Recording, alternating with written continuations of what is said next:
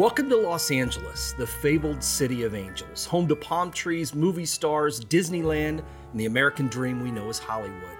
It's a place of shadows and sunlight, myth and murder, and it's the historical home to more cranks, nutcases, killers, and lunatics than you'll find just about anywhere else in the country. And welcome to the new episode and new season of the American Hauntings podcast. Show is hosted and produced by Cody Beck, and it's written and performed by Troy Taylor. That's me. In the many weeks ahead in season 5, we'll be delving into the history, mystery, spirits, scandals, and sins of Hollywood, that glamorous bit of Los Angeles that's not so much a place these days, but a state of mind. Each new episode will reveal another sordid Hollywood tale of crime, corruption, murder, and of course, ghosts. And they won't be for the faint of heart. So sit back, relax, make a cocktail, and get ready for the new season of American Hauntings. There are many dark and gruesome tales ahead, and we bet you'll be listening to a lot of these episodes with the lights on.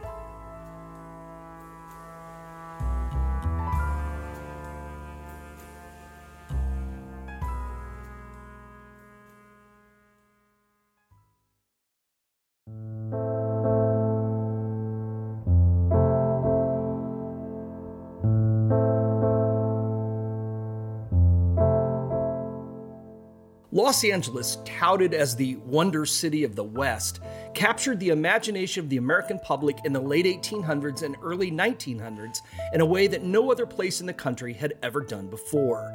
It had the natural beauty of the mountains, the beaches, and the orange groves. Its architecture was modern, borrowed, or bizarre in ways that went beyond any Midwesterner's imagination.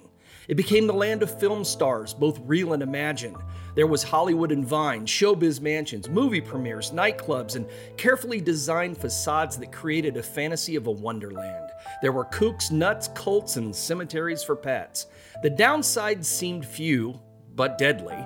There were wildfires, earthquakes, and mudslides, but on the bright side, they reminded the residents that little here was permanent. There was a lack of history in LA, but there was also the chance to leave everything in the past behind and to reinvent and reimagine. And there was crime. The horrors visited in Los Angeles were just as real as in any other big city, but in a place that was larger than life, the crime seemed a little bigger and a bit more skewed. The murders, prostitution, gambling, and drugs, when filtered through pen, paper, and celluloid, became the noir that would make men like writers Raymond Chandler, stars, and actors like Humphrey Bogart famous. Almost from its founding, Los Angeles had a bad reputation.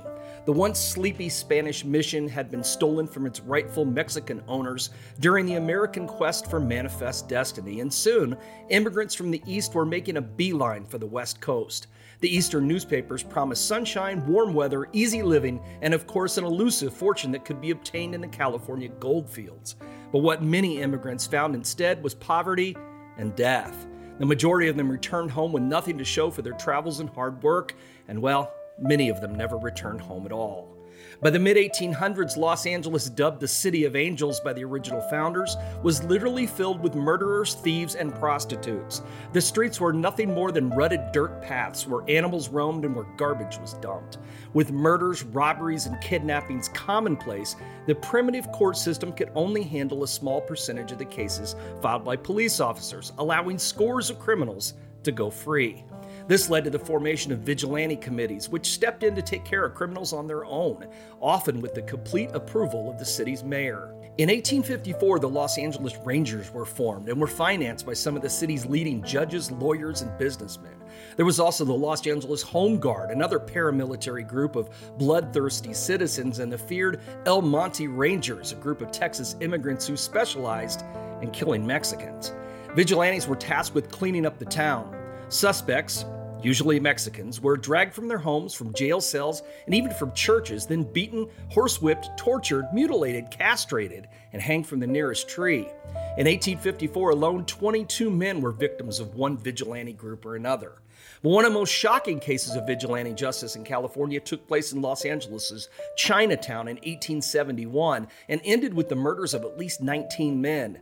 In the late 19th century, Chinese immigrants were competing with Mexicans for the hard labor and menial jobs that no one else in the city wanted. Racism ran rampant, and the Chinese were unable to vote, own property, or run legitimate businesses. As a result, many of them were forced into prostitution, narcotics, and gambling to earn a living. By the 1860s, two rival gangs had established themselves among the Chinese the Hong Chows and the Nin Yungs. Both groups kept their activities within the Chinese community, but managed to make city officials very nervous. In 1870, the chief of police began making regular raids on Chinatown, which only ratcheted up the tension being felt in the city. Finally, in 1871, these tensions exploded into a riot. No one knows for sure how it started, but one version claims that a Los Angeles police officer, Robert Thompson, went to issue a warrant to a Chinese gang member who worked in the Calle de los Negros. But rather than allow the warrant to be served, the gang member produced a gun and shot and killed the policeman. That in turn led to a chain reaction that ended with the slaughter of dozens of innocent men and women. Another version claimed that a drunken Chinese man began firing his gun and accidentally hit a white man. Within minutes, an inebriated and enraged mob swarmed through the streets, lynching, burning, stabbing, and beating any Asian they could get their hands on. However, historian Horace Bell cites a different reason for the riot, and probably a more accurate one. According to Bell, the police officer had been trying to steal the man's money, not arrest him. He knew the man had a large amount of money in his shop, and the cop was caught with his hand in the till and was shot. When word spread that Chinese, quote, gang members had shot a police officer, a mob formed in Chinatown. The shopkeeper tried to turn himself in, but it was no use. Bullets began to fly, and all hell broke loose. Vigilantes from all over the city, under the command of the chief of police, descended on Chinatown and attacked every Asian they could find. There were 19 men found dead in the aftermath of the riot. A grand jury indicted 156 men for their parts in the massacre, but only six of them went to jail. A few days later, all six were released due to lack of evidence against them. It had mysteriously disappeared. This was the first charge of corruption leveled at Los Angeles city government, but it definitely would not be the last. Corrupt officials and a police department of dubious reputation would plague the image of Los Angeles for decades to come.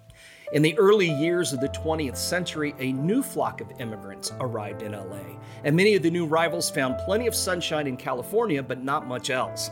Water, a necessary staple that was brought to the area under questionable circumstances and made millions for the privileged few, as we'll hear in our next episode, transformed the desert into a phony paradise of fake vegetation and fantasy architecture. Fortunes began to be made in oil and land, and as a matter of course, graft and petty crime became commonplace. The population explosion brought not only the upright citizens, but also the scam artists, con men, and nutcases who tried to take advantage of the rapid growth.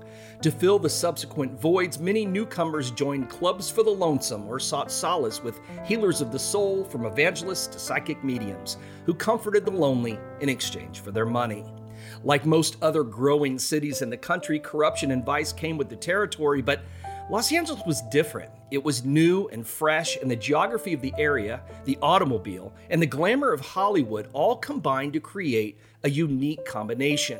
Other cities had grown up around horse drawn carriages, railroads, and trolley cars, but Los Angeles was truly born at the beginning of the automobile age. And with over 450 square miles of roads, the city had plenty of room to grow.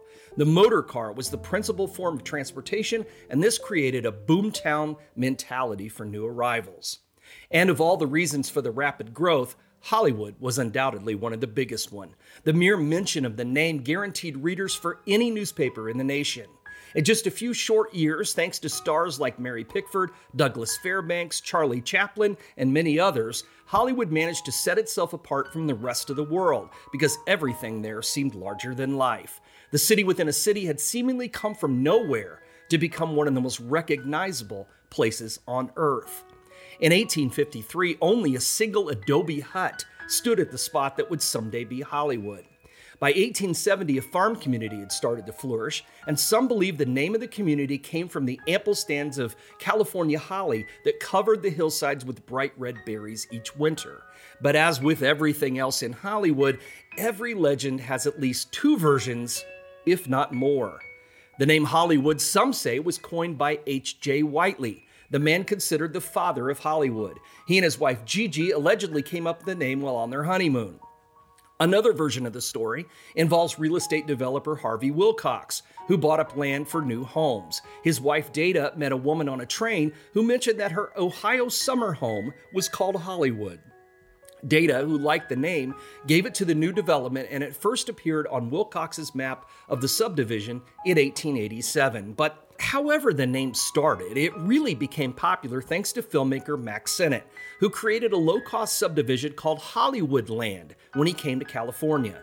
The subdivision was later swallowed by the expansion of the city, but a version of the advertising sign that he had constructed remained and it still remains, still watching over the film colony from the Hollywood Hills. Well, Hollywood began to thrive around 1900 with a post office, newspapers, hotel, two markets, and a population of about 500. It lay about seven miles east of Los Angeles, nestled in the fruit groves. Contact with the larger city was sparse in the early days. Only a single track streetcar connected the two, and service was infrequent and took nearly two hours. The first section of the famous Hollywood Hotel, the first major hotel in the city, was opened in 1902. It was built by H.J. Whiteley for the sole purpose of providing a place to stay for prospective clients who came to look at building lots among the living groves. The main street, Prospect Avenue, in town was a dusty dirt road at the time. Well, Hollywood was officially incorporated in 1903, but it was still little more than a country town. Among the town ordinances at the time was one that banned the sale of liquor, except by pharmacists, and one that prevented ranchers from driving cattle through the streets, except in herds of 200 or less. In 1904, a new trolley car track running from Los Angeles to Hollywood was open, and it drastically cut down the amount of time needed to get to LA and opened the city to even greater development. Well, by 1910, because of an ongoing struggle to secure an adequate water supply, Hollywood voted to be annexed by the city of Los Angeles. The large city had managed to get its own water supply from the Owens Valley, and so Hollywood gained both water and a sewer system too. And its new main street gained a new name Hollywood Boulevard. Around this same time, America's fledgling motion picture industry discovered Hollywood. The industry had started out on the East Coast, but ran into trouble because of the stringent copyright rules that were being imposed on artists by a fanatically greedy inventor named Thomas Edison. Well, the colony first fled to Chicago, but that wasn't far enough from Edison's control. Besides that, the harsh winter weather in the Windy City soon had directors and performers looking west towards sunny Los Angeles. In early 1910, the Biograph Company sent director D.W. Griffith to California with his crew and acting troupe, consisting of Blanche Sweet, Lillian Gish, Mary Pickford, Lionel Barrymore, and others. They started filming on a vacant lot in downtown Los Angeles. The company began looking for other locations and traveled a few miles north to the small community of Hollywood. Griffith then filmed his first movie in Hollywood called In Old California, a melodrama that was set in Mexican California in the 1800s. The company stayed there for months and made several films before returning east, but Biograph and all the rest would soon be back. The first movie studio to be established in Hollywood was the New Jersey based Centaur Company, which thought California would be perfect for low budget westerns. They rented an empty roadhouse on Sunset Boulevard and converted it into a movie studio in October 1911. It was dubbed Nestor Studios, after the name of the western branch of their company. The first feature film made in a Hollywood studio was called The Squaw Man, directed by Cecil B. DeMille in 1914. By 1915, the majority of American films were being produced in Hollywood, and the city became a household word almost overnight. Hollywood began to set itself apart from the rest of the world, and soon residents began believing their own press that everything there really was, as we've already said, larger than life. Hollywood became a place where dreams came true for a lot of directors, writers, and actors, but for far too many others, it became a place where dreams and broken lives came to an end.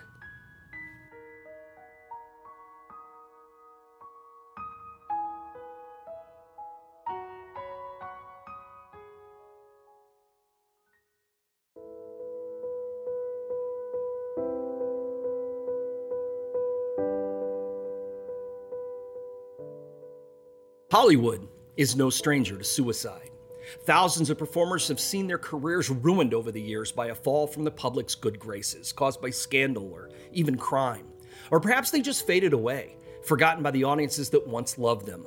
The end of celebrity sometimes be- just becomes too much to face, and they take their own life. Sometimes the aftermath of a suicide temporarily restores the fallen star to the limelight, but this usually results in their death upstaging the talents they once possessed. They aren't remembered for what they used to be, they're remembered because they took their own life when Hollywood just became too much. But many more suicides occur because the victims never made it at all.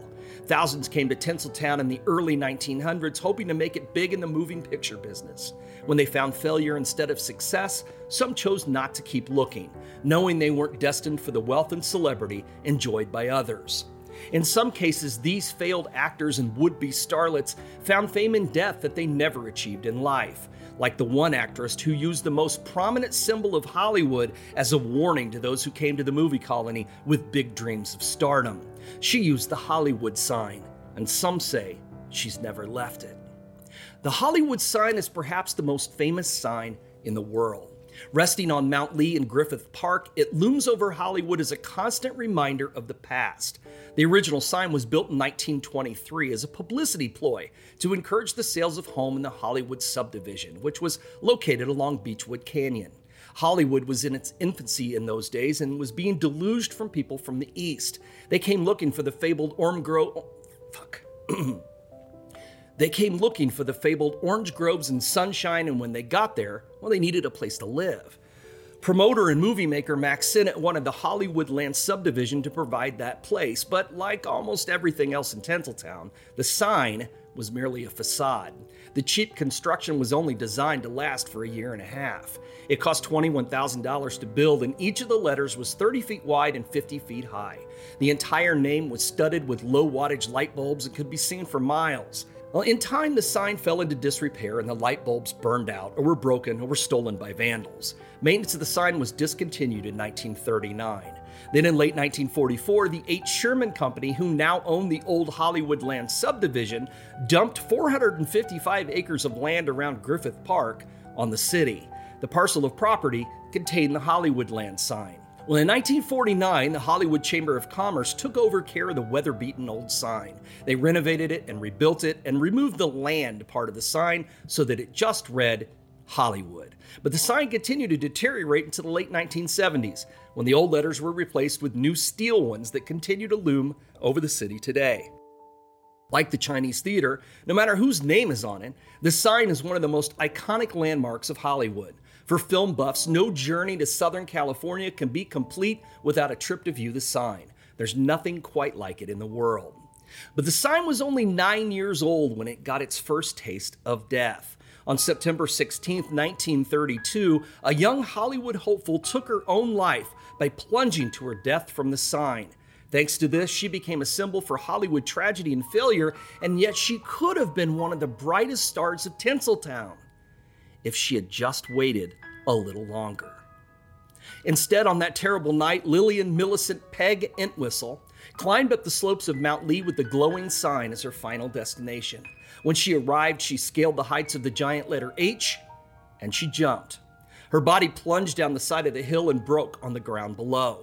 As she'd planned, the fall killed her, leaving her body battered and bloody on the unforgiving earth. She was only 24 years old. Peg had been born in London, England in 1908. She grew up in an acting family, although little is known about her early life, save for the fact that her mother died when Peg was quite young. She left Peg's father alone to raise a daughter and two sons, Robert and Milton. A short time later, Peg's father packed up and moved the family to New York, where he started working in local theater. Unfortunately, tragedy struck again, and Peg's father was run over by a truck on Park Avenue, ending his life. Robert and Milton were sent to Los Angeles to live with Harold Entwistle, their uncle, and Peg turned to the stage for solace. She made her acting debut in Hamlet when she was just 17 years old. To everyone's surprise, she became a bona fide star, loved by audiences, critics, and directors alike. There was no question about it, Peg was a knockout and possessed a gentle quality that won the hearts of just about everyone she ever worked with. She quickly became a Broadway star and a member of the New York Theater Guild. While working on Broadway, Peg met a fellow actor named Robert Keith, who was 10 years her senior. He was also a popular star, and the two fell in love and got married. But the marriage soured quickly. During a visit to her mother in law's house, Peg noticed a photograph of a young boy on the fireplace mantel. She asked who he was and was informed that he was Robert's son from his first marriage. A son and a marriage she knew nothing about. Incidentally, that surprise stepson was future actor Brian Keith, star of the television show Family Affair and dozens of movies. Just weeks later, during a dinner party at their home, a police officer came to the door and demanded nearly $1,000 in back child support that Robert owed. Peg got the money together, but when she asked Robert about it, he became violent. The bad debts, the lies, the fights ended the marriage, and they were soon divorced. Peg went back to the Broadway stage, but this part of her life was also coming to an end. The Great Depression had arrived, and the majority of the public could no longer afford expensive theater tickets. Thanks to this, Peg's last seven New York shows bombed. But all wasn't lost. While Broadway may have been suffering, Hollywood was booming. During Peg's initial fame in New York, Hollywood was making the transition from silent films to talkies. Unfortunately, many of the silent film stars were just not cut out for talking roles, and Hollywood producers looked to the stars of the New York stage to fill the acting rosters. Many other stage actors were making it big in Hollywood, so Peg packed up and took the train to California, sure that greater fame and fortune waited for her on the West Coast. When she arrived, Peg moved into a Beachwood Canyon bungalow with her brothers and Uncle Harold. The house was located in the Hollywood Land subdivision, just under the towering sign where Peg would later take her life. Not long after she arrived in Hollywood, Peg found work in small theater. The first production she did was a play called Mad Hope, starring Billie Burke, who would go on to play Glinda the Good Witch in The Wizard of Oz. Another performer in the show was a Hollywood newcomer named Humphrey Bogart. The play opened to decent reviews but only lasted a week and a half. When the curtain fell, Peg saw it as another personal failure. She began to wonder if her New York jinx had followed her to Tinseltown. She went on to appear with Billie Burke in a few more small productions, although Bogart returned to New York. His days of fame and fortune were still to come. Well, thanks to her good looks and her popularity on Broadway, Peg landed a short term contract with RKO Studios and landed a part in the film 13 Women. She knew that even though it was a small part, it would lead to other offers. It was only her first movie role, she realized, but little did she know, it would also turn out to be her last.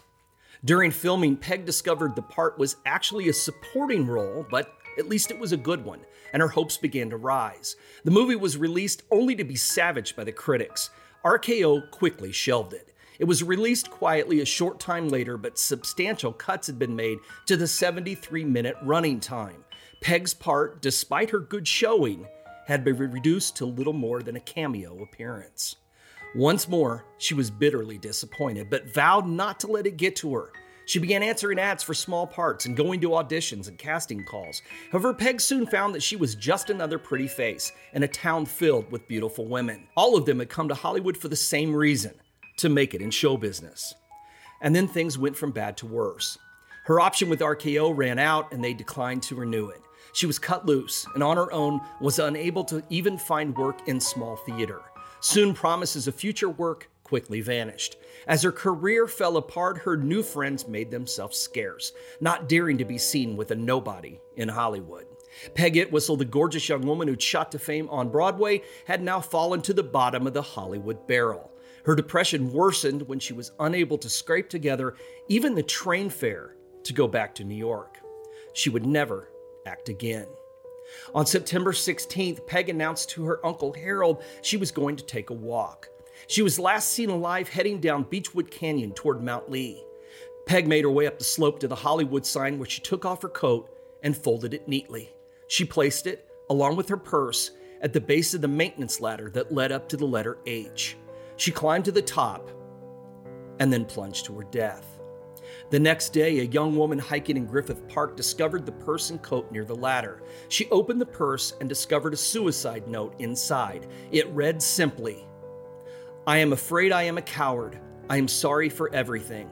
If I had done this a long time ago, it would have saved a lot of pain. P.E. The hiker replaced the note and then, in the early morning hours, placed the purse and coat on the doorstep of the Hollywood police station. Two days later, authorities discovered the body of Peg Entwistle in the brush at the bottom of Mount Lee.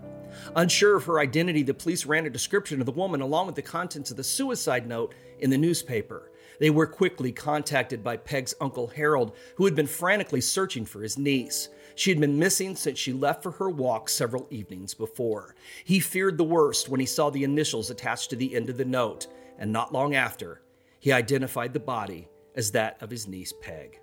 Soon after, an ironic event occurred, the kind of event that usually only seems to happen in the movies. Two days later, Uncle Harold was sifting through the afternoon mail and he discovered a letter that had been mailed to Peg the day before she jumped to her death. The letter was from a Beverly Hills playhouse and had been written to offer her the lead role in their next production. The part they wanted her to play was that of a beautiful young woman who commits suicide. This might have been Peg's big chance, but we'll never really know. But death was not the last act for Peg Entwistle. In the years following her suicide, hikers and park rangers in Griffith Park told of strange happenings in the vicinity of the Hollywood sign. Many reported sightings of a woman dressed in 1930s era clothing who abruptly vanished when approached. She was described as a very attractive blonde woman who seemed very sad. Could this be Peg's ghost still making her presence known? Could she also be linked to the pungent smell of gardenia perfume that has been known to overwhelm sightseers in the park? Perhaps it is, as the gardenia scent was known to be Peg's trademark perfume. What could have made Peg Entwistle choose to end her life in such a dramatic and violent way? And from the Hollywood sign itself? Well, we'll probably never know, but one thing is clear. It's been said that the Hollywood sign stands as a symbol of hope so that those who answer the siren call of Hollywood will know that anything in the city is possible. But did Peg glimpse that sign one evening after spending the day going from one pointless casting call to another and see it not as a symbol of hope, but one of despair? Did she feel that the sign was mocking her, laughing that so many others had made it in the movie, so why couldn't she? Did its glowing lights remind her of why she'd come to Hollywood, chasing the bright lights she'd never catch up to? Or perhaps she just wanted to go out in a way that, well, people would always remember. And if this was the case, she was right. Most people would have never have heard of Peg Entwistle if not for the fact she took that fatal plunge from the very symbol of Hollywood itself. Like far too many Hollywood hopefuls whose life ended in tragedy, Peg gained much more fame and death than she ever did in life.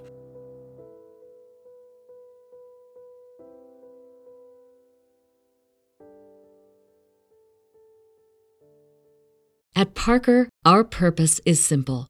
We want to make the world a better place by working more efficiently, by using more sustainable practices, by developing better technologies. We keep moving forward. With each new idea, innovation, and partnership, we're one step closer to fulfilling our purpose every single day. To find out more, visit parker.com/purpose. Parker, engineering your success.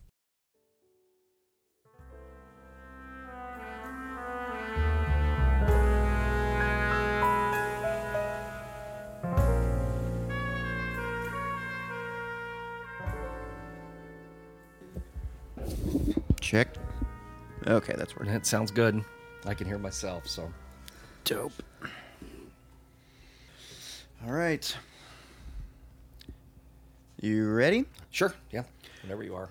Thanks for tuning into the American Hauntings Podcast, the show where we discuss history, hauntings, legends, lore, and the dark side of American history. We are now kicking off season five of the podcast, Haunted Hollywood. I'm your co host, Cody Beck, and with me is my co host, author, historian, crime buff, and the founder of American Hauntings, Troy Taylor. Hey, hooray for Hollywood. Hooray for Hollywood! um, I'm excited for this one. I am too. I, am I mean- too. I think that um, I think a lot of people are when we've announced it. when We announced it last week or so, Mm-hmm. um, and I think people are excited about it. I am too. A bunch of people Something guessed it too. I think we gave. Yeah, I know. I kept uh, hiding their comments because they kept posting their comments. They don't know that their comments were hidden, Right. but they were. Um, but yeah, I think we just kind of gave it away a little bit. But that's Yeah. okay. Yeah. it's all right. I was So, happy that people were happy. Yeah. Um, and you know, you've told me that you mapped out a lot of episodes for this. Um, Yeah. and Yeah. I don't exactly know. I have no if that's gonna idea when this will end. Um, it- we say that at the beginning of every season, though. Yeah. I really don't know when this is going to end, and this one is is currently mapped out to be our longest season so far, and everyone knows I tend to Make add longer? Yeah. episodes as we go. I usually don't take any away.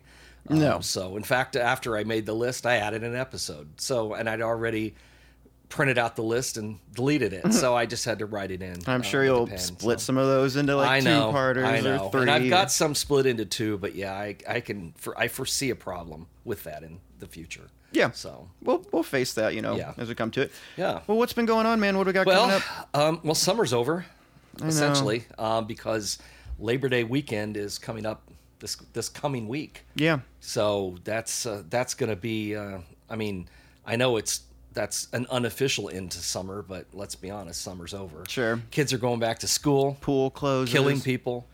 So, oh well, you know, uh, we, you know, well, we hope not. Anyway, Strap but in, folks. I know. Um, well, and that's that's the thing that I keep harping about Halloween and how we all have to do our part. But I'm not sure it's going to matter if they put all these kids back in school Yeah. to just spread stuff around. But you know, I'll say the same thing I always say: that don't tell me you're excited about Halloween if you won't wear a mask. I, and I don't mean a Michael Myers mask. Right, I right. mean a, a mask to protect everybody because, you know, I mean, it can be done, Mm-hmm. but, you know, people who don't, because, you know, they're not going to do what anyone tells them to do. Right. You can't tell me. You're just going to ruin it for everybody. I know. So, I want to go trick or treating. yeah. Well, I just want to be able to do all the stuff that we've got planned. Yeah, So, that too. anyway. So uh, help us out of here, guys. That's all we're asking. Just help us out. Wear your mask, wash your hands, social distance. Really, that's the big thing. Stay the hell out of the goddamn bars. Yeah. You know, I mean, go to a bar, but man, don't crowd. That's the that's the thing that's killing me here is watching or going and seeing all these people packed into bars and stuff. But anyway, whatever. Um, we've got a lot of great stuff planned for fall, and so hopefully, you know, we get to have it. You know, our Alton tours are on sale now. Our River Road tours, we literally have one tour left. The others are all sold out. Nice. Um, you know, we've got uh, all of our dinners have been moved here to the Best Western Premier where we usually record these podcasts, and um, we we did move those away from the Mineral Springs just because we can limit the group sizes here a little bit better. We can spread out social distance a little better. It's a little um, you know, a little more healthier, sanitary. Don't have to move the food around. Uh, plus, there's a, a full bar right next to the ballroom, which is always plus. Yep. So you know, uh, but anyway, um, we've got um, all of that stuff coming up. Check out altonhauntings.com for anything we've got coming up in the Alton area for this fall. Uh, we've also got ghost hunts and overnights all around the Midwest um, coming up this fall, and those are great because they're all small groups anyway. Mm-hmm. So it makes it really easy to social distance for these events Yeah. at different locations, um, and that's at ghosthunts.net. You can check that out. So. Are you going back to Villisca this year? Um, not not not this year. Mm-hmm. I don't know about next spring yet. We we're not sure. Okay. Um, everything's still a little up in the air. Mm-hmm. Uh, we've been talking about the one thing that we are planning, and probably before our next episode, we may have some of the more information about it posted on the website. But we're talking about how we're going to do Dead of Winter this year because it's going to be in February. I believe it's the sixth and we um, it's going to be different than how it normally is. We'll, we're going to have it here at the Best Western Premier, and it's going to be a little different. We're still going to have it. You know, one part of it is going to be free like always, but we have to limit the number of people that can be in. But we'll have the vendors, and we're going to have a, ro- a steady rotation of speakers throughout the day. But we're also going to have a VIP event too, Okay. where it's a ticketed price with a portion of the proceeds going to uh, the food drive the same way right. we always do and that will be um, a daytime thing with uh, a couple of different uh, presentations uh, live recording of the podcast and uh, a lunch a catered buffet lunch as well. So there's going to be, and we're going to do some after hour stuff and that kind of thing too. So we're hoping to get all that together in the next week or so. So we'll get that posted so people will see what's coming up. But then, you know, as far as the spring goes, we're kind of going to have to wait and see. But- Got it. Well, that's Anyway, cool. I was really yeah. worried I wouldn't be able to get into that VIP section, but now I think now, I, now you know you there. can. So, yeah. So yeah. but anyway, you can just check out the website AmericanHauntings.net. That's where all the details are for pretty much everything. We'll get you there one way or another. So, So Awesome. that's what's going on. That's all you got? yep, that's all I got. For Okay, now. cool. Well, Yeah. we've had um, a little bit of time off, not really too much, but uh, we've got some new listener reviews um, in that time. So this one is from Nanners. It's called Love This Pod. It says, What a treat to get ghost stories told along with their historical context. Unlike a lot of historical pods, there's just seem like oh, just seems like you're hanging out with some dudes learning about history. I highly recommend the New Orleans series. I binged it and now I'm sad that I'm caught up. Keep up the awesome job, guys. Thank you for that. This next one's from oh boy, TR Biggs 1965. Just says awesome podcast. Uh, I've been thoroughly enjoying the New Orleans season. The city has a special place in my heart. I'm currently listening to the first season. I was expecting a train wreck, but it's not as bad as you guys make it out to be. the only issue is the music that sounds like it was produced on a Casio keyboard. Guess I'm spoiled with season four. I look forward to season five. Uh, I don't know if it was a Casio, but it was It was definitely some kind of keyboard. Some kind of keyboard. Um, that was just. I went into the studio with the Lighthouse Sounds with Charlie Baracus, and I was like, "Play me something spooky, Anything. kinda." Yeah, anything. And Yeah. um, we just kind of ran with it, and like I, I ended up like putting all that together We've with like to sound get, effects. We've and- tried to get more themed to our season Yes. since then. Um, well, at least with uh, Villisca and, and New Orleans, Yeah, yeah. especially, and this season too. We we tried to get a little bit more of a Yeah, theme. maybe before it was just like spooky. Whatever, just yeah. do something. Yeah. So uh, yeah, but thank you for that. And then this last one is from uh, Jan Jen two seven nine six. The supernatural history I wish they taught in school. This show is so full of information, sometimes corrected from the version you learn in the history books. Cody and Troy have a great playful friendship. Oh, that's nice. Um, which makes listening that much more fun. Thanks for fixing the audio, guys. You're very welcome. Uh, but I still go back and listen to the first season. The show is just that great. Troy, you should record your own audiobooks. Love your work, but not in this, not the same in someone else's voice. Keep it up. Wish you could put up uh, more episodes more frequently. But I know you both have a lot of irons in the fire. Love the New Orleans tales. Maybe Savannah or St. Augustine next. Keep up the good work. Uh, so thank you for that. And uh, yeah, you know, I I like your voice, but I hear it enough. Oh, Um, yeah, no kidding. I don't want to listen to it, but um, and man, if you just listen to that podcast or the the, audiobook. the audiobook, he's got a good voice. He's got a good voice. Yeah. So yeah, Well, thank you for that. Um, are you ready to dive in? sure, yeah, yeah. Okay, so let's talk about uh, the Wonder City of the West. Uh, so the downside seemed few but deadly. There were wildfires, earthquakes, and mudslides. But on the bright side, they reminded the residents that Little here was permanent. Yeah, So- nothing's changed much. Yeah, so right. As we as we record this, uh, California is again on fire. Always on fire. It's always on fire. It seems like. Yeah. Either that or half of it slid off into the ocean. Yeah, so. it seems like LA, like when you were talking about it, it seems to remind me a little bit of New Orleans. Just like bad things Yep. just constantly Over and over. happening. Yeah. Over and over again. So the once sleepy Spanish mission had been stolen from its rightful Mexican owners during the American quest for manifest destiny. Eastern newspapers promised sunshine, warm weather, easy living, and of course, an elusive fortune that could be obtained in the California gold fields. Uh, what many of the immigrants found instead was poverty and death. And so it's dubbed the City of Angels by the original founders. Um, and I like this is an interesting thing. All the crime and lack of court resources forced the formation of vigilante committees.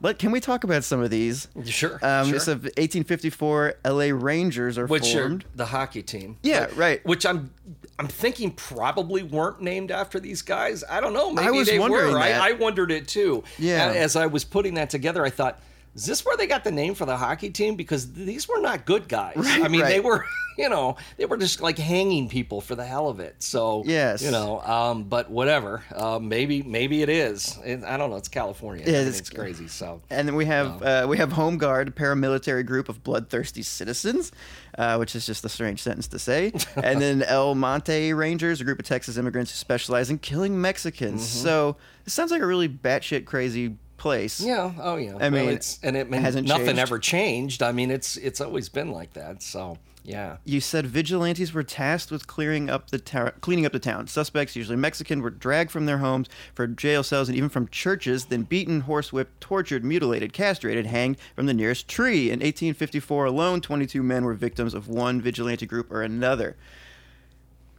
I mean, Well, and when you're talking about a population in the hundreds at the time, 22 people's quite it's a, a it's a lot, yeah. So I mean, if I guess eventually they just they can't have this like lawlessness go on anymore, and they or they get resources to build legit like Yeah, law eventually they yeah, eventually they got a real police department and, you know, a county sheriff's department and that kind of thing. It just takes people being drugged from churches. yeah, pretty much. Hanged in pretty much. trees. Yeah. Uh, well, let's go to Chinatown. So, 1871, Chinese and Mexican immigrants are competing for jobs, and there are two Chinese rival gangs that emerged the Hong Chows and Nin Yungs. Sorry if I'm mispronouncing things. Um, eventually, a riot ensues. Nobody knows exactly how it gets started. Might have been because of a crooked cop. Uh, but either way, a mob descended into Chinatown, and then 19 men were dead in the aftermath. 156 people are indicted, uh, six are jailed, but then they're all released. Yeah, due to lack of evidence, because you know it's Chinatown, Jake. Uh, you still haven't seen that movie. No, I have no idea what you you're need to about. watch. You need to watch the movie. It has nothing to do with this, but Mm-hmm. everything about Chinatown is a mystery. Okay. So watch watch Chinatown with Jack Nicholson. Uh, trust me, it is a very worthy two hours. Okay. you will love it. It's a great movie. All right, fair enough. Um, let's move on. Talk about uh, L.A. and access to water. So that becomes a big issue. Um, scam artists, con men, nutcases flock to the city. L.A. was truly born at the beginning of the automobile age, which created a boom town, and everything about Hollywood seemed larger than life. Which I mean, that's still true to this day. That's what they sell it on. That's what. Yeah, that's how it was created. You said the city within a city had seemingly come from nowhere to become one of the most recognizable places on Earth. Um, the name Hollywood, so I didn't realize it was Hollywood Land at first. Um, Well, it, I mean, it wasn't. The town wasn't Hollywood Land. Right, just but the that housing project was, and that's that's where the sign came from. Sure. Originally, yeah. Sure. So, um, so it might have come from the ample stands of holly that covered the hillsides. Um, the name Hollywood was coined by H.J. Whitley, the man considered the father of Hollywood. He and his wife Gigi allegedly came up with the name while on their honeymoon. I don't know how you do that, but I I guess they're creative people. Um, might have come from a real estate developer, uh, Harvey Wilcox's wife. However, it was started, it became popular thanks to filmmaker Mack Sennett, who created a low-cost subdivision called Hollywoodland.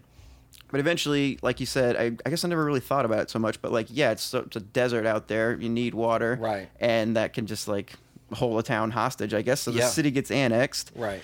Um, Hollywood. Yeah, and really early too. Yeah. I mean, a lot of people don't realize that Hollywood was only about ten years old when it stopped being a town, because we all think of it as a own separate town, and it's not. I think I thought it was its own town Yeah, until well, most like people, ten yeah, years ago. Most probably. people do. They think it's they think it's a separate town from L.A., but um, you know, it started out that way, but it didn't stay that way for very long because they just it wasn't really well planned in the first place. You know, Yeah, it and didn't then- sound like it. No, not at all. Uh, mostly, I mean, most everything that was there was simply for the purpose of trying to get people to buy property. Mm-hmm. Um, that's why they put in the hotel, and you know, one of the first laws they had was you can only you could had to drive you could only if you're going to drive cattle through the middle of town had to be 200 head or less.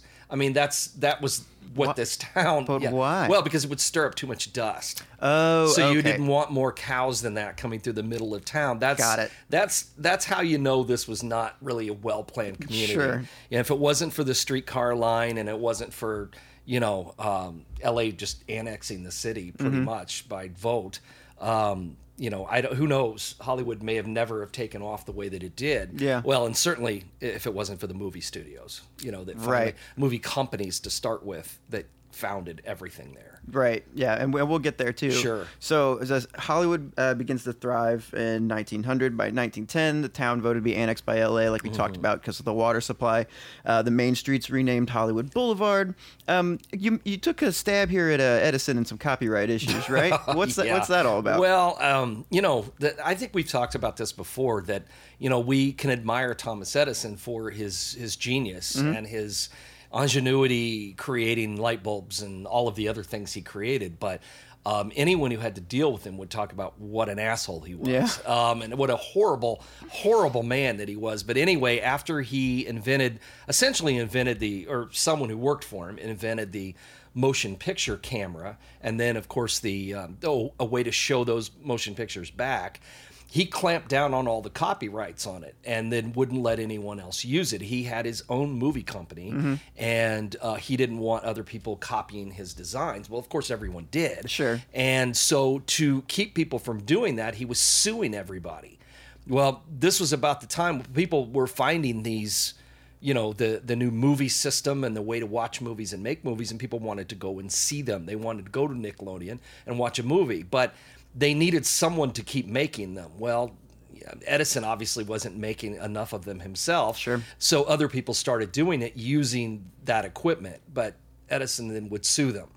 So with the movie companies all in New York and New Jersey at the time, they decided they needed to get away from Edison, get mm-hmm. out from under his thumb. So they moved to Chicago first. Um, and a lot of movie studios set up on the north side of Chicago. In fact, some of the buildings like Essanay are still there. You can still see the outside of the building where the studio was, and um, you know places like the Green Mill in Chicago. A lot of the Western actors used to ride their horses down there to drink because it was started out as a roadhouse. Okay. I mean, now it's in the city, but at the time it was on the edge of town, and so.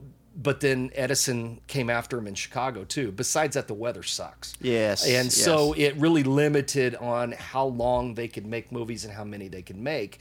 Well, about this time, you know, LA is starting to boom and Hollywood has gotten started and it seemed like, you know, it might be something worth exploring. So the Biograph company sent W, uh, D.W. Griffith out there, who of course went on to this you know huge career as one of the great filmmakers of all time but he went out there with just a bunch of actors and they made him a few movies and it worked and the weather was great and so you know people started to get excited and finally they came back and other studios started to send people out there. The centaur was one of the first but i mean they're long gone nobody's ever heard of them but they made a lot of low budget silent westerns and we'll we'll talk a lot more about studios Yeah. um, in episode three. Um, it's going to be planned out. We're going to talk about some of the how the studios got started and a lot of the haunted studios that are still out there. But um, I mean, that's what put Hollywood on the map. Were these movie companies who went west to get a, mostly to get away from Edison? That's you know? funny. Yeah. So.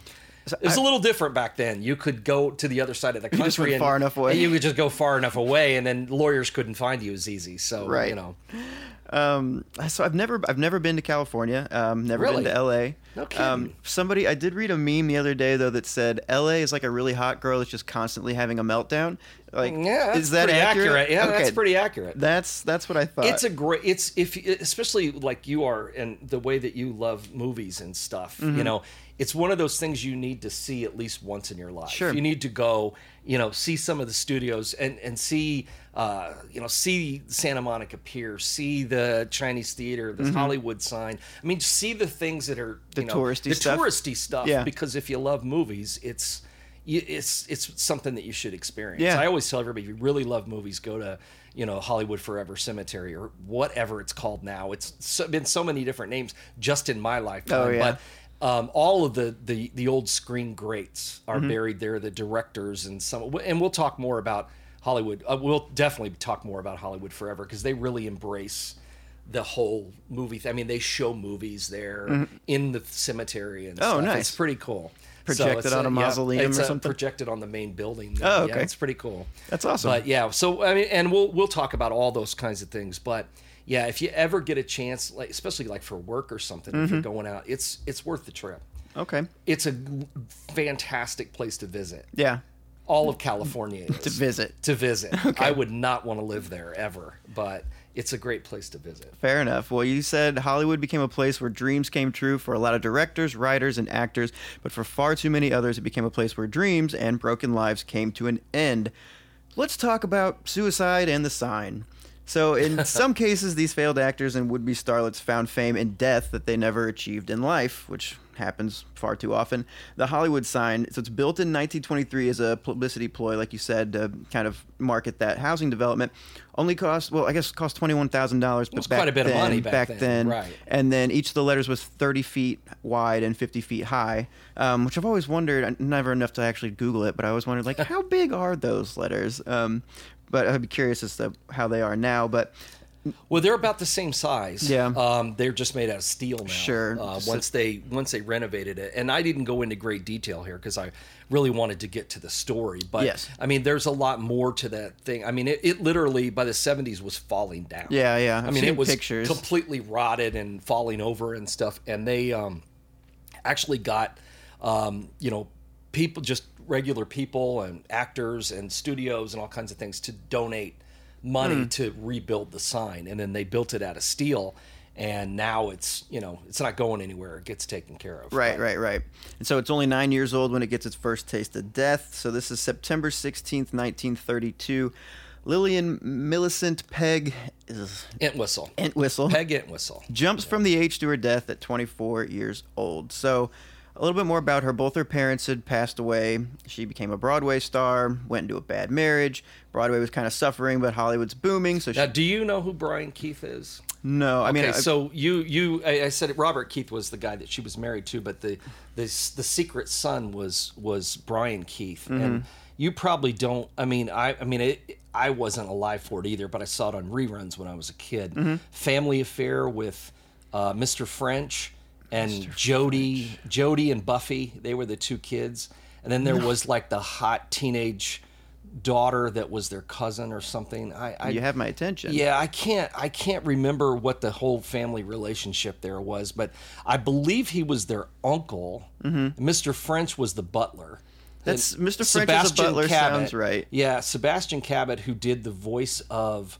Did you see the animated Jungle Book? We're, we're going to be doing this. I can tell already. We're going to be doing this all season. Yeah. Did you see the animated Jungle Book? Yes, Have I- seen that? I remember okay, that, so yeah. you remember uh, Shere Khan, the tiger? Yeah, yeah, yeah. Okay, that's Sebastian Cabot's voice. Okay. So he's a he was a British actor, big kind of a big guy Oh, with yeah, yeah, dark yeah. hair and a beard. Okay. Um, he was like the uh, the kindly butler, Mm-hmm. and then there was um, Sissy. Sissy was the, the she was the she was the teenage uh, daughter, I believe, of the uncle, whatever his name was, and then the two little kids. But she had the the Mrs. Beasley doll. Do you remember? Have you ever seen Mrs. pictures? I, I'll, Beasley I'll. Google that. But M- Mrs. Beasley was a doll, and Mm-hmm. it became really popular.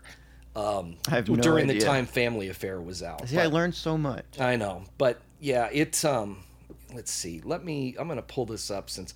I mean, if only we had a device This that would is an- allow us to link. this is an audio internet, medium, so- but- yeah, I know. I meant for you. I know, I know. Um, so well, yeah, but then I could remember what his name was in the show. I'm just giving you shit. So, oh, uh, Family Affair, Brian Keith. There's somebody in their car there's, screaming this, at the podcast. There's Mr. French there. Hmm. Sebastian Cabot, and I'll show you Brian Keith. But he, Uncle Bill, that's it, Uncle Bill.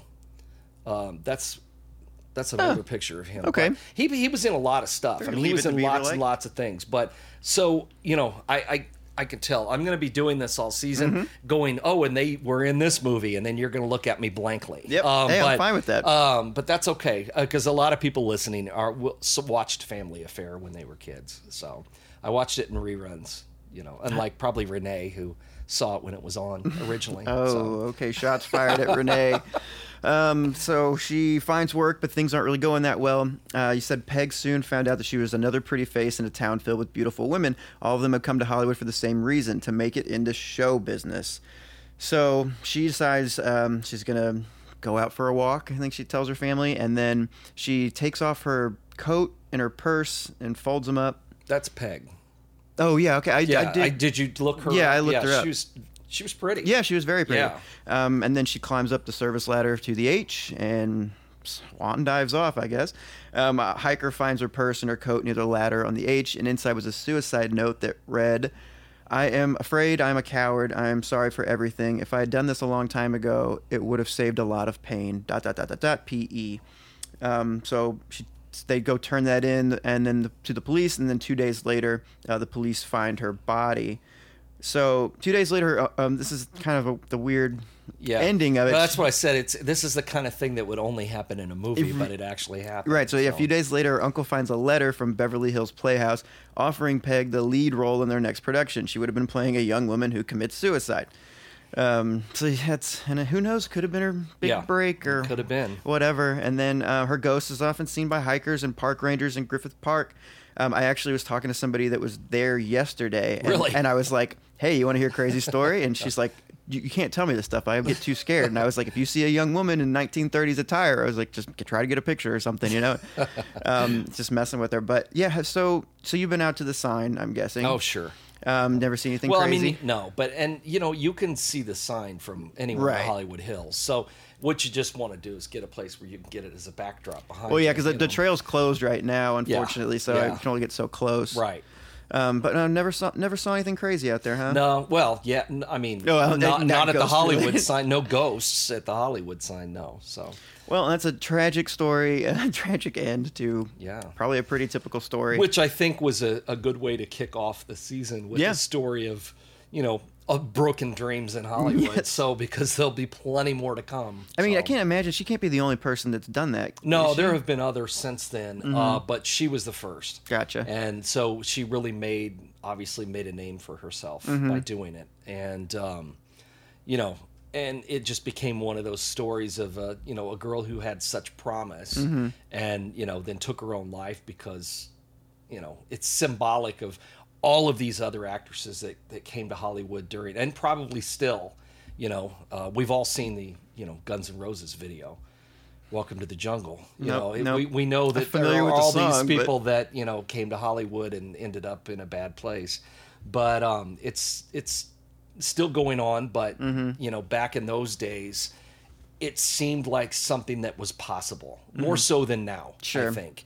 Uh, because everything was so wide open back then. You know, they were looking for people, um, especially people like Peg, who was a stage actress. And, you know, she was right there at the perfect time because, you know, they found out that a lot of these people, you know, Gloria Swanson, Theda Bara, people like that, that, who had been doing silent films that were huge stars, sounded awful. Oh, yeah. You know, when they then they realized that people didn't want silent movies anymore. It's like, you know, that was that was the equivalent for you. This will be the equivalent of changing Oh, boy. of changing from VHS to DVDs. People didn't want VHS tapes. Yeah, that's okay. That's fair. And uh, it was the same kind of thing. I mean, people wanted something new, and they wanted they could see a stage play where people talked. Why not a movie? And people wanted sound. Yeah.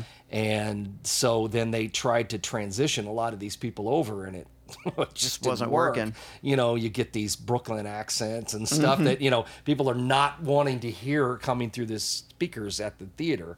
And um, she should have been she should have been a star, but it just didn't work out for her. And it, it still could have, but she just had given up. But Yeah. I mean, you have to look at the other stuff that had happened to her already. The you know. parents dying Uh, and parents dying, moving. and the you know the moving around, and then getting out to California and, and losing out parts and getting cut from films, and you know her RKO contract didn't get renewed, and I think she was just you know hitting rock bottom at that Yeah. point, and it just was too much to take. Yeah. you know, it just it happens, and it happens in Hollywood and LA a lot more than other places because Mm-hmm. it's a place that is built up in the minds of people as this you know shining place to go and to make your dreams come true and then you get there and you find out that that's not how it works Just you know? devastated. Yeah. you know it's just like all the you know the harvey weinstein casting couch stuff mm-hmm. that's been going on forever Yeah. i mean as and we'll get to that believe me we're going to get to that as the season goes on not harvey weinstein So we're doing an episode on casting couch. no, we're not. But it'll it'll it's stuff that's going to come up Sure, because that's been going on forever, and um, so it's not. It, to me, it's always a surprise that not that there aren't more people that have given up and jumped off the Hollywood sign or Yeah. something. You know, with the things that have people have had to put up with in Hollywood Mm-hmm. Yeah. over the years. Yeah, I mean, I imagine especially young women. I'm sure. Yeah. Um, Yeah, there's a lot of depraved stuff Yeah. that went on in Hollywood. Well, I'm sure it still, does, does. but a lot of things that went on years and years ago that you would not expect. Mm-hmm. And you know, some of that's going to make it into the episodes. I mean, it's it's going to happen. Yeah. So So wait, this is going to be our first like depressing season where all the other ones have been I- so Oh yeah, because they've all been so upbeat. yeah, yeah, yeah. I wonder which letter I would climb on top. I guess maybe she did the H just because it had the ladder, but I don't know. You know, I think there are other ones with ladders. You think? Well, I don't know. Those were the Right, the uh, original letters. So, so who it's hard knows? to say. So I don't know. I'm partial to the O. I don't know. anyway, okay, so it's now time for our Ghostwriter segment. If you have a question or comment about the world of the macabre, you can email us at AmericanHauntingsPodcast at gmail.com. Our first email comes to us from Paula, and it's titled Haunted Denver. It said, I recently found your podcast, and I'm loving it. I love uh, the history that is given along with the haunting details. I try to go on as many ghost tours as possible and enjoy the history portion of those too. That being said, Denver would be a great location for a season of the show. Put aside the Stanley Hotel, it's like an hour away. Look at Cheesman Park, the Botanic Gardens, the Haunted Firehouse Museum, uh, the Denver Press Club, Union Station, Market Street, and of course the Spider Man House. Uh, you have my attention. Uh, so much to look into. Keep up the great work. So thank you. What do you, you like yeah. Denver? Yeah, I do. I do. like Denver. You know, we may get there at some point. I wonder what I the. s- just put a big chapter about Cheesman Park in the um, in the Boneyard book. Oh, yeah? last one I did. Yeah. Nice. I'm curious about what the Spider-Man house is because Yeah, I I'm not- have that a- a Marvel shirt with. on right now. Yeah. I'm 31 years old. I don't think Spider Man's on your shirt, is he? No, he's not. But well, wait, oh, he is. Oh, is he? Yeah, he's at the bottom. Oh, be darned. Yeah. Okay. Anyway, um, okay, this next one is from Tanya. Uh, okay, I'm not exactly sure about this one. It's titled Steve Carell, lol. So I'm glad to know that I'm not the only one that thinks Troy sounds like Steve Carell. Sad he isn't going to read his book, though. He has very nice uh, voice to read stories. Did, did we talk about you sounding like Steve So- Carell? yeah, a while back, somebody else said that. Okay. It was in a review or something. I was thinking about it, and I don't know. I think I need to like close my eyes and I like hear you guess I don't know. I, I don't hear that, but um, I mean, I guess it could be worse. But Oh, yeah. I mean, I, I don't hear it, but uh, there have been a number of people who have said that. That's really funny. Um, okay, anyway, uh, we have a couple new patrons uh, this month too that I wanted to give a shout out to. So thank you to Amanda and Megan for supporting the show. That's all I got. Cool. All right. We're done. Sure. Is that just how we do this now? Wasn't that how we normally do it? Like uh, we're just. We're I just- rewrote this fucking. we just cut make it out. Shorter, I know you did. Okay, this episode of the American It's- Hauntings podcast was written by long, Troy Taylor and it was produced and edited by me, Cody Beck. The show airs every other week, offering history, hauntings, folklore, legends, and the truth as we Oh, look into to take that America's darkest corners. Check out the website at AmericanHauntingsPodcast.com for show notes, more info about the episodes, and links to more from American Hauntings. See, you, you did make this shorter. Yeah, I did. It's more I- concise. yeah, it is just a little more concise. Yeah, so. because American Hauntings isn't just a podcast, it's books and tours and events and more. And our main website is AmericanHauntings.net. And if you want even more from us, you can become a supporter of the podcast on Patreon. I did not make this part shorter You can get because bonus I really want people show, to follow us on Patreon. Discounts, So, great stuff in the mail, and more. Thanks to our supporters, we've upgraded our equipment for the show, and with your Very true. continued, uh, In continued fact, we were just you, discussing that before we started because can the old more the old machine that we had used to have to bounce shows in the future. everything off an SD card, which is why it sounded so bad in those early episodes. Plus, we also didn't realize that machine, um, the microphones didn't work. Take a minute and check it out. Are you not wanting like me to tell that because that was you that didn't know? American Hauntings. Be sure to get in touch if you have any comments about the show, suggestions, reviews, jokes, or just want to tell us what you really think of us. We're reachable via email on Twitter, Instagram, Facebook, and by carrier pigeon. Telegram, Telegram. Candygram. Singing Hollywood Telegram. Until next time, goodbye. So long. See you later.